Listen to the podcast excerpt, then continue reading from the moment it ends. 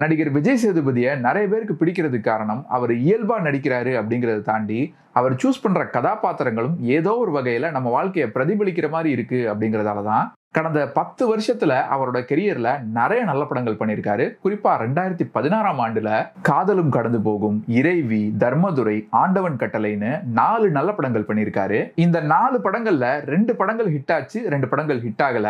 ஆனால் ஹிட்டான ரெண்டு படங்கள் கூட அவரோட மற்ற படங்கள் அளவுக்கு பெருசா பேசப்படல பெருசா கொண்டாடப்படல. நைன்டி சிக்ஸ் விக்ரம் வேதா சூது கவ்வும் நானும் ரவுடி தான் இதற்குத்தானே ஆசைப்பட்டாய் பாலகுமார் அளவுக்கு பெரும்பான்மையான ஆடியன்ஸால பேசப்படல. இப்போ நான் சொன்ன இந்த நாலு படங்கள் இருக்கு இல்லையா? ரெண்டாயிரத்தி பதினாறுல ரிலீஸ் ஆன நாலு படங்கள். இந்த நாலு படங்களுமே பர்சனலாக எனக்கு ரொம்ப பிடிச்ச படங்கள். இந்த நாலு படங்களை பத்தியும் தனித்தனியா நம்ம சேனல்ல வீடியோ போடணும்னு நினைச்சேன். இன்ஃபேக்ட் மார்ச் மாசமே காதலும் கடந்து போகும் படத்தை பத்தி ஒரு வீடியோ போடணும்னு நினைச்சேன். ஆனா நேரம் கிடைக்கல. கண்டிப்பா சீக்கிரமே அந்த படத்தை பத்தியும் பேசலாம். இன்னைக்கு நைன்டீன்த் ஆகஸ்ட் சீனு ராமசாமி இயக்கத்துல விஜய் சேதுபதி நடிச்சிருந்த தர்மதுரை படம் ரிலீஸ் ஆன தேதி. ஸோ அந்த படத்தை பத்தி ஒரு ஸ்பெஷல் வீடியோ தான் இது. பொதுவாக தமிழ் சினிமாவில் ஃபீல் குட் படங்கள்னாலே காதல் படங்களையும் ரொமான்டிக் காமெடி படங்களையும் மட்டும்தான் சொல்லுவாங்க.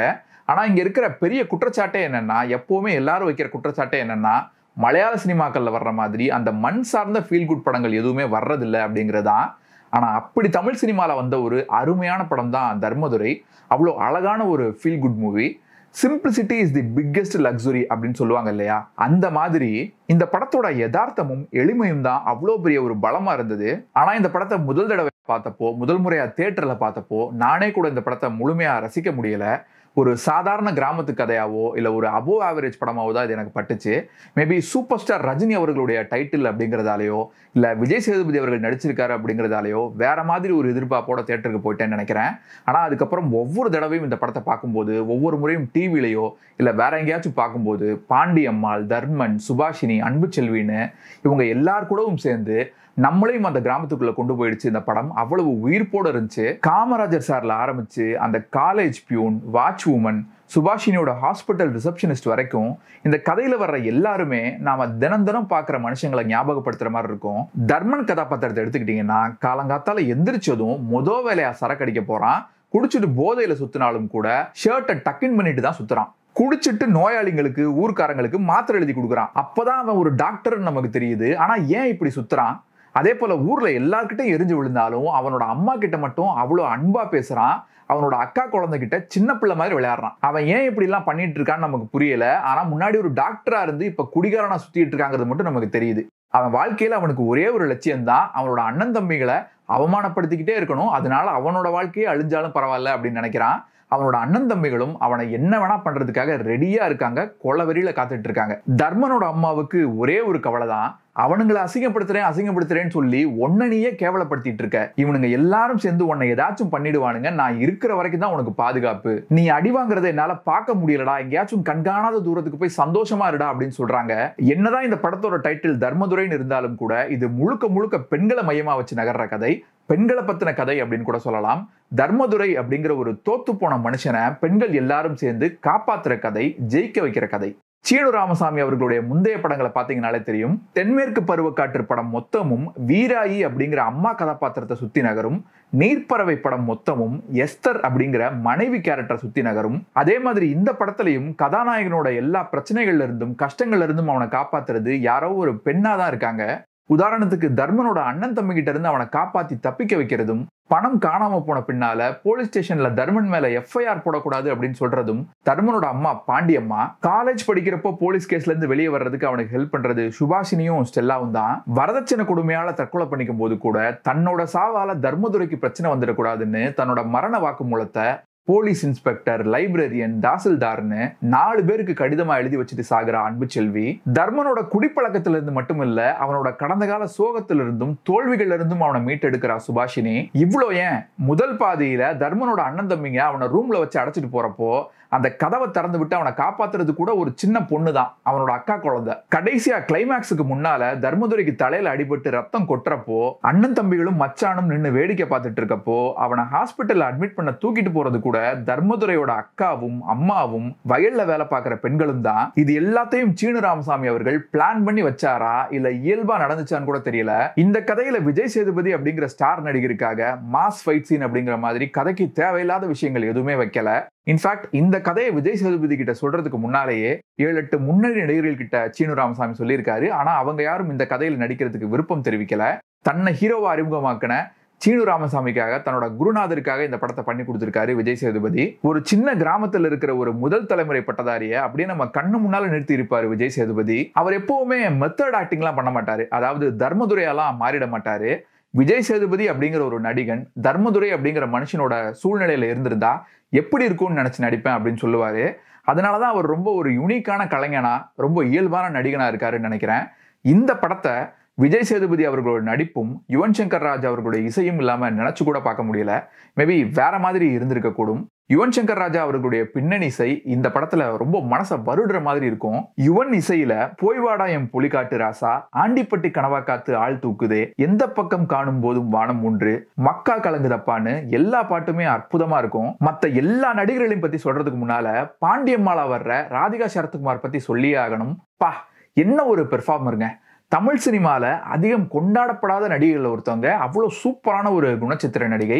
இந்த படம் வர்றதுக்கு ஒரு வருஷம் முன்னால் தான் ரெண்டாயிரத்தி பதினஞ்சில் தான் நானும் ரவுடிதான் படத்துல விஜய் சேதுபதியும் ராதிகா சரத்குமாரும் அம்மாவும் மகனுமா நடிச்சிருப்பாங்க. அதுல அவ்வளோ காமெடியா நடிச்சுட்டு இதுல ரெண்டு பேருக்குமே ரொம்ப சீரியஸான எமோஷனலான ரோல் வீட்டு வாசல்ல நிக்கிற கோவில் மாடு கிட்ட பேசுறது தர்மன் அவனோட அண்ணன் தம்பி கிட்ட இருந்து காப்பாத்துறது தர்மன் மேல எஃப்ஐஆர் போடக்கூடாதுன்னு போலீஸ் ஸ்டேஷன்ல பேசுற ஒரு சீன் இருக்கும் பாருங்க. அதெல்லாம் சான்ஸே இல்ல. அதுக்கப்புறம் தன்னோட மகனை நினைச்சு அழுதுகிட்டே பேசுற மாதிரி ஒரு சீன் வரும். அதுவும் நல்லா இருக்கும். வெளியே வந்து கஞ்சா கருப்பு கிட்ட என்ன சொல்லுவாங்கன்னா எஃப்ஐஆர் போட்டா போலீஸ் ஸ்டேஷனே கொளுத்துருவேன் அப்படின்னு. இந்த படத்துல இன்னொரு முக்கியமான நடிகர் எம் எஸ் பாஸ்கர் அவர்கள் தன்னோட பொண்ணை பத்தி தர்மதுரையோட தம்பிகள் தப்பா பேசுறப்போ நீங்க தானே முதல்ல பொண்ணு கேட்டு வந்தீங்க? உங்க கூட சம்மந்தம் வச்சுக்க எனக்கு விருப்பம் இல்லைன்னு சொல்றது. நான் அவரை என்னோட மாமாவா நினைச்சிட்டேமா அப்படின்னு சொல்லி பொண்ணு அழுகிறப்போ கண்ணீரை அடக்க முடியாம நிக்கிறது. என் மகளே அவனை தண்டிக்க விரும்பல. அப்புறம் தண்டிக்கிறதுக்கு நான் யாரு அப்படின்னு ஸ்டேஷன்ல விரக்தியா பேசுறதுன்னு பல காட்சிகள்ல நடிப்புல பிரமாதப்படுத்தியிருப்பாரு. இந்த படத்துல எம் எஸ் பாஸ்கர் அவர்கள் பத்தி ஒரு சின்ன ட்ரிவியாவும் சொல்லணும். என்னதான் செட்டில் பயங்கரமா சிரிச்சு பேசினாலும் கூட சீரியஸான சீன்னா ஷார்ட் ரெடி அப்படின்னு சொன்னதுமே அடுத்த செகண்டே அவர் கண்ணுலருந்து தண்ணி பொல பொலன்னு கொட்ட ஆரம்பிச்சிருமா?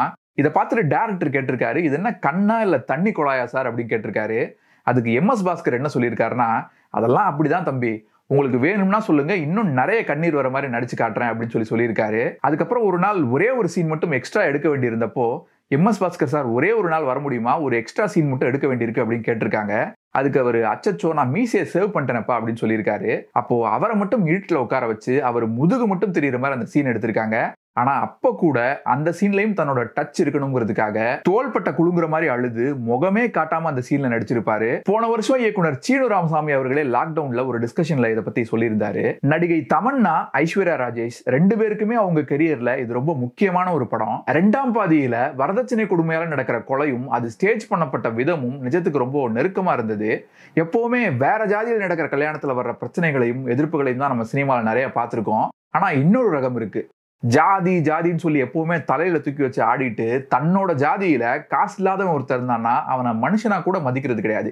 அந்த ரகம் தான் தர்மதுரையோட அண்ணன் தம்பிகள். இந்த கதையில வர்ற அன்பு செல்வி கேரக்டரை கொஞ்சம் ஓவர் டூ பண்ணியிருந்தா கூட ரொம்ப சினிமாத்தனமா ஆகியிருக்கும். இல்லாட்டி நம்ம எப்பவுமே சினிமால பாக்குற வழக்கமான கதாபாத்திரம் மாதிரி ஆயிருக்கும் ஆனா படிக்காத அண்ணன் தம்பிங்க நாங்க தர்மதுரையை டாக்டர் வரைக்கும் படிக்க வச்சிருக்கோம்னு சொல்லி வரதட்சணை கேட்கறது பொண்ணு பார்க்க வர்றப்போ அவங்க வசதியா இல்லை அப்படிங்கறத குத்தி காட்டுற மாதிரி அன்பு செல்வியை பார்த்து உன்னை எங்கேயோ பார்த்திருக்கேனே. நூறு நாள் வேலைக்கு எங்க ஊர் கம்மாய்க்கு வந்திருக்கியோ? அப்படின்னு கேட்டு மறைமுகமா அவமானப்படுத்துறது. இதெல்லாம் நிஜத்துல நடக்கிற விஷயங்கள். இந்த வரதட்சணை பிரச்சனை மாதிரியே மனைவியோட அனுமதி இல்லாமலேயே கருவை கலைக்கிறது.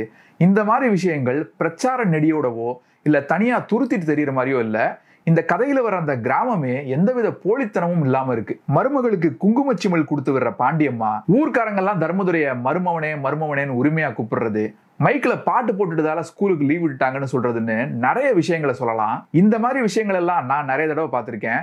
அதாவது ஒரு ஸ்கூலுக்கு பக்கத்தில் இருக்கிற இளவு வீட்லையோ இல்லை ஊர் திருவிழாலையோ பாட்டு போட்டாங்க மைக் செட்டில் பாட்டு போட்டாங்கன்னா பாட்டை ஆஃப் பண்ணுங்கன்னு சொல்ல முடியாது. அந்த சத்தத்தில் பாடம் நடத்தவும் முடியாது. அதனால மொத்த ஸ்கூலுக்கே லீவ் விட்டுருவாங்க.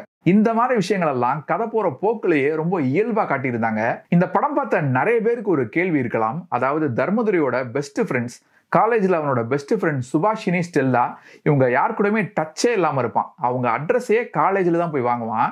இதை பார்க்குற நிறைய பேருக்கு என்னையா இது ஃபேஸ்புக்கு வாட்ஸ்அப்பு டியூவல் சிம்னு இருக்கிற இந்த காலகட்டத்தில் ஒருத்தரோட நம்பரையோ இல்லை அட்ரஸையோ கண்டுபிடிக்கிறது அவ்வளோ கஷ்டமான்னு நீங்கள் கேட்கலாம். ஆனால் அதுக்கு கதையிலே ஒரு பதில் இருக்கு. இந்த மூணு பேருமே வாழ்க்கையில தோத்து போனவங்க.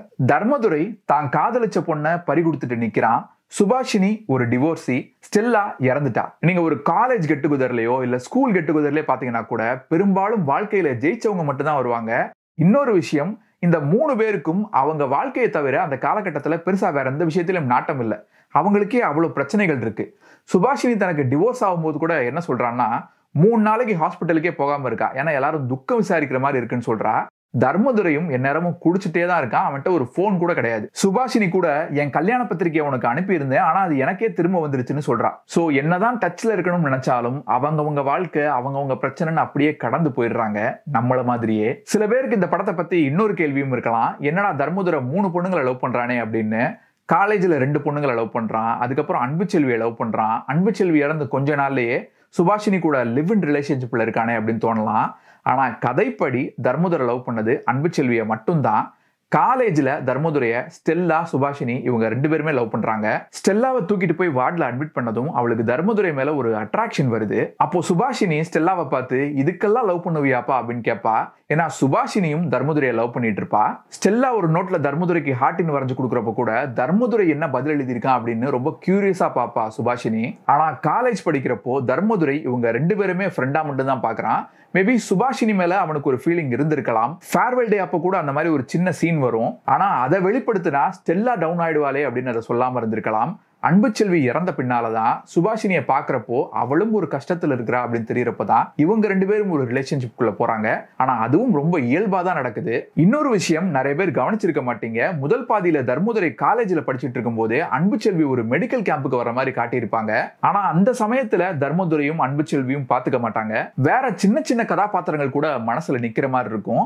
ஹசன் அப்படின்னு பிளாஷ்பேக்ல வர்ற ஒரு திமிரான காலேஜ் ஸ்டூடெண்ட் அவனுக்கு காமராஜர் சாரை பிடிக்காட்டியும் கூட அவர் சொன்ன மாதிரியே வெளிநாட்டுக்கெல்லாம் போகாம கிராமத்துல வேலை பார்த்துட்டு இருப்பான். கிளைமேக்ஸ்ல அவன் தான் தர்மதுரையை காப்பாற்றவும் செய்வான். தர்மதுரையோட அண்ணன் தம்பிங்க. குறிப்பா காசு காணாம போனாலும் சரி என்ன ஆனாலும் சரி சட்டையை பத்தி மட்டுமே கவலைப்படுற கடைசி தம்பி கம்பவுண்டர் மிஸ்டர் கோபால் எந்நேரமும் சாப்பிட்டுட்டு மட்டுமே உட்கார்ந்து இருக்கிற மாப்பிள்ளன்னு எல்லா கதாபாத்திரங்களுமே நான் ஏற்கனவே சொன்ன மாதிரி நாம தினமும் பார்க்குற மனுஷங்களை ஞாபகப்படுத்துற மாதிரி இருக்கும். இந்த படத்துல ஒரு கோவில் காலை ஒண்ணு வருங்க. அதுக்கு கூட கதையில ஒரு முக்கியத்துவம் இருக்கும். அந்த மாடு தர்மதுரை வீடு முன்னால் நிக்கிறப்போ இந்த மாட்டுக்கு தண்ணி வைக்க கூட ஆள் இருக்கு. ஆனா உன்னைய பாத்துக்க யாரா இருக்கா? அப்படின்னு பாண்டியம்மா கேட்கிற மாதிரி ஒரு சீன் வரும். அதே போல செகண்ட் ஹாஃப்ல வயக்காட்டுல வேலை பார்க்குற மாதிரி ஒரு சீன்ல பாண்டியம்மாவோட மகன் அந்த மாடை பத்தி விடுறப்போ இப்போ என் பையன் எங்க என்ன கஷ்டப்பட்டுட்டு இருக்கானோ? அப்படின்னு பாண்டியம்மா ஃபீல் பண்ணுவாங்க. இன்னொரு விஷயம் இந்த படத்துல லொக்கேஷன்ஸே ஒரு கேரக்டர் மாதிரி இருந்தது.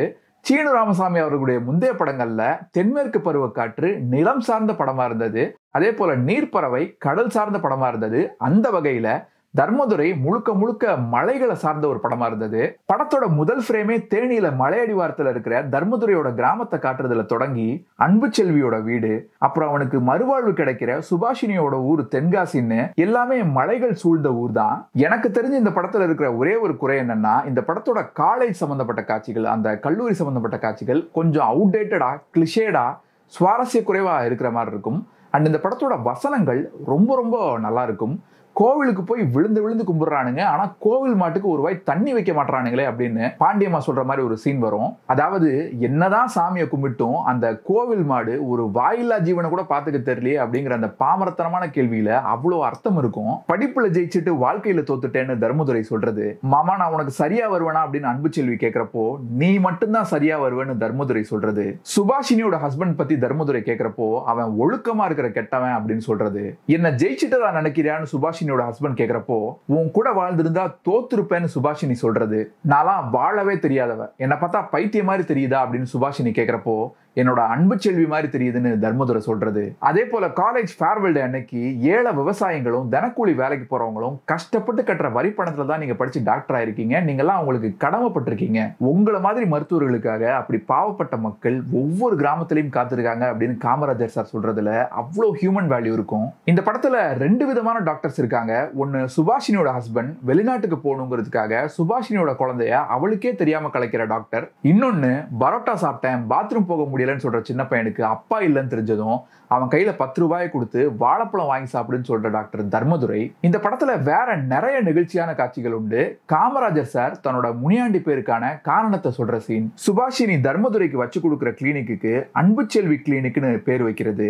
வாட்ச் உமனுக்கு அந்த கிளினிக்ல கம்பவுண்டர் வேலை போட்டு தர சீன் தர்மதுரையை பார்க்க காமராஜர் சாரே அந்த கிளினிக்கு வர்ற சீன் தலையில அடிபட்டு ஹாஸ்பிட்டல்ல அரை மயக்கத்துல இருக்கப்போ பக்கத்துல அங்க இருக்கிற ஒரு அம்மா டாக்டர் நர்ஸ் யாராச்சும் வாங்கலை என்னோட பையனுக்கு தூக்கி தூக்கி போடுது மூச்சு திணறுதுன்னு சொல்றப்போ அங்க பேஷண்டா இருக்கிற டாக்டர் தர்மதுரை எந்திரிச்சு போய் ஊசி போடுறதுன்னு நிறைய காட்சிகளை சொல்லலாம். ஒரு சில படங்களை பார்க்கும்போது நாமளும் போலீஸா இருக்கலாமோ நாமளும் டீச்சரா இருக்கலாமோ அப்படின்லாம் தோணும். இந்த படத்தை அந்த மாதிரி பார்க்கும்போது எனக்கு ச்சே நிஜமாவே டாக்டருங்கிறது ரொம்ப மகத்துவமான ஒரு தொழிலில் நாமளும் நல்லா படிச்சு ஒரு டாக்டரா இருக்கலாமோ அப்படின்னு தோணுச்சு. ஒருவேளை உங்களுக்கும் அந்த மாதிரி இந்த படத்தை பார்க்கும்போது தோணுச்சுன்னா கீழே கமெண்ட்ல சொல்லுங்க. இந்த படம் ரிலீஸ் ஆகி சரியா ஒரே வருஷத்துல நீட் தேர்வு அமலுக்கு வந்தது. அந்த சமயத்துல இந்த படத்தை சன் டிவியில பார்த்தப்போ இனிமே தர்மதுரை மாதிரி கிராமத்துல இருந்து படிச்சு டாக்டர் ஆறவங்க ரொம்ப வசதி இல்லாத குடும்பத்துல இருந்து படிச்சு டாக்டர் ஆறவங்கலாம் இனிமே சினிமால தான் பார்க்க முடியுமோ அப்படின்னு தோணுச்சு. ரொம்ப வருத்தமா இருந்துச்சு. ஸோ தர்மதுரை படத்தை பத்தி உங்களோட கருத்துக்களையும் கமெண்ட்ஸ்ல சொல்லுங்க. இந்த படத்தை பத்தி உங்களுக்கு பிடிச்ச விஷயங்கள் பிடிக்காத விஷயங்கள் எதை வேணா கமெண்ட்ஸ்ல சொல்லுங்க.